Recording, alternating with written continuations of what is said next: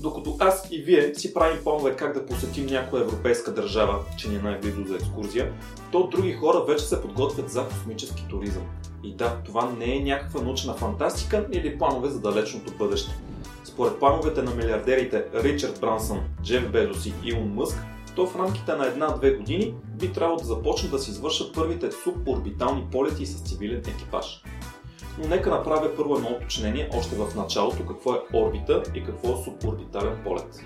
Това е полет, който не излиза в околоземна орбита и не се превръща в изкуствен спътник на Земята. Това е полет, който достига височина от над 100 км, границата на атмосферата, която след като я преминеш се озоваваш в космическото пространство. Тази граница се нарича линия Карман на името на американски физик, който през 50-те години предлага дефиниция за космическо пространство. Нека започнем с плановете на Virgin Galactic, една от многото компании на сър Ричард Брансън, която не бива да се бърка с Virgin Orbit.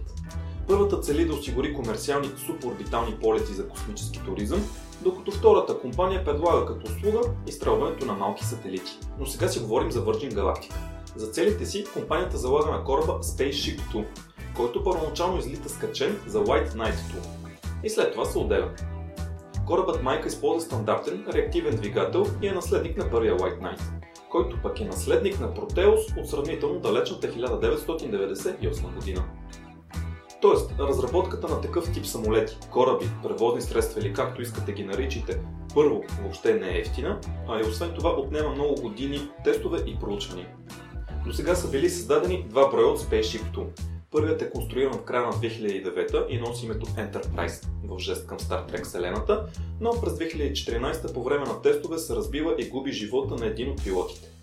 Вторият кораб носи името Unity и е създаден в началото на 2016 и ако всичко върви по план, то той ще бъде закачен за кораба майка да превозва цивилни пътници. Но нека се върнем там, откъдето започнахме. Spaceship 2 излита заедно с White Knight 2 и след като достигне нужната височина от около 15 км, Spaceship 2 се отделя чрез ракетния си двигател. На борда се намират 6 пътника и двама пилоти. Пътниците ще бъдат подложени на около 4-5 минути безтегловност, след което Spaceship 2 ще навлезе отново в атмосферата. Цялото мероприятие би трябвало да отнема около 2 часа и половина.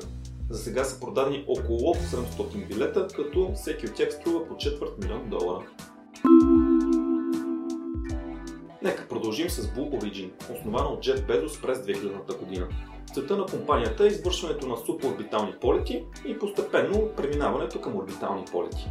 За целта компанията разчита на ракетата New Shepard, която е кръстена на първи американец в космоса – Алан Шепард. New Shepard е ракета с вертикално излитане и приземяване, към която в горния край е прикачена капсула за пасажери. Капсулата се отделя на височина около 100 км и осигурява престой в безтегловност за около 4 минути. След това капсулата започва да пада в атмосферата и благодарение на парашути се приземява леко. Цялото пътуване ще отнема около 11 минути, като ще струва около 200 000 долара. Сега всичките 9 тестови излитания на New Shepard са били успешни, като са използвани общо 3 броя New Shepard. Всяка следваща конструкция е била с подобрение на база събрания опит. Само при първи опит ракетата, която извежда капсулата в орбитата, не се е приземила успешно, но следващите опити си били по-успешни, като в някои случаи е използвана една и съща ракета няколко пъти. Браво! В момента се конструира New Shepard 4, който ще се използва за комерциални полети на пасажери през 2019 година. Плановете на SpaceX, компанията на Илон Мъск, са малко по-грандиозни. Не, че се изненадвам. Става дума за пътувания до Марс и то с около 100 пасажера. Но това са по-далечни планове в сравнение с това, че SpaceX плануват първо да направят пътуване до Луната или обратно. Не става дума за кацане на самата Луна, а само за една обиколка. Като двама човека са заплатили сериозни суми, за да може това пътуване да се осъществи и да си запазят места. И въпреки това, този полет е плануван чак за след 5 години. SpaceX имат и планове за суборбитални полети между отделни градове и държави. Например, ракетата им Big Falcon Heavy би отнело около 37 минути, за да пропътува между Нью Йорк и Токио. Разбира се, съществуват и други компании, които искат да навлезат на подхождащия пазар на космически туризъм. Но към момента единствено Virgin Galactic и Blue Origin са най-близо до осъществяването на плановете си като се очаква това да се случи през 2019 година.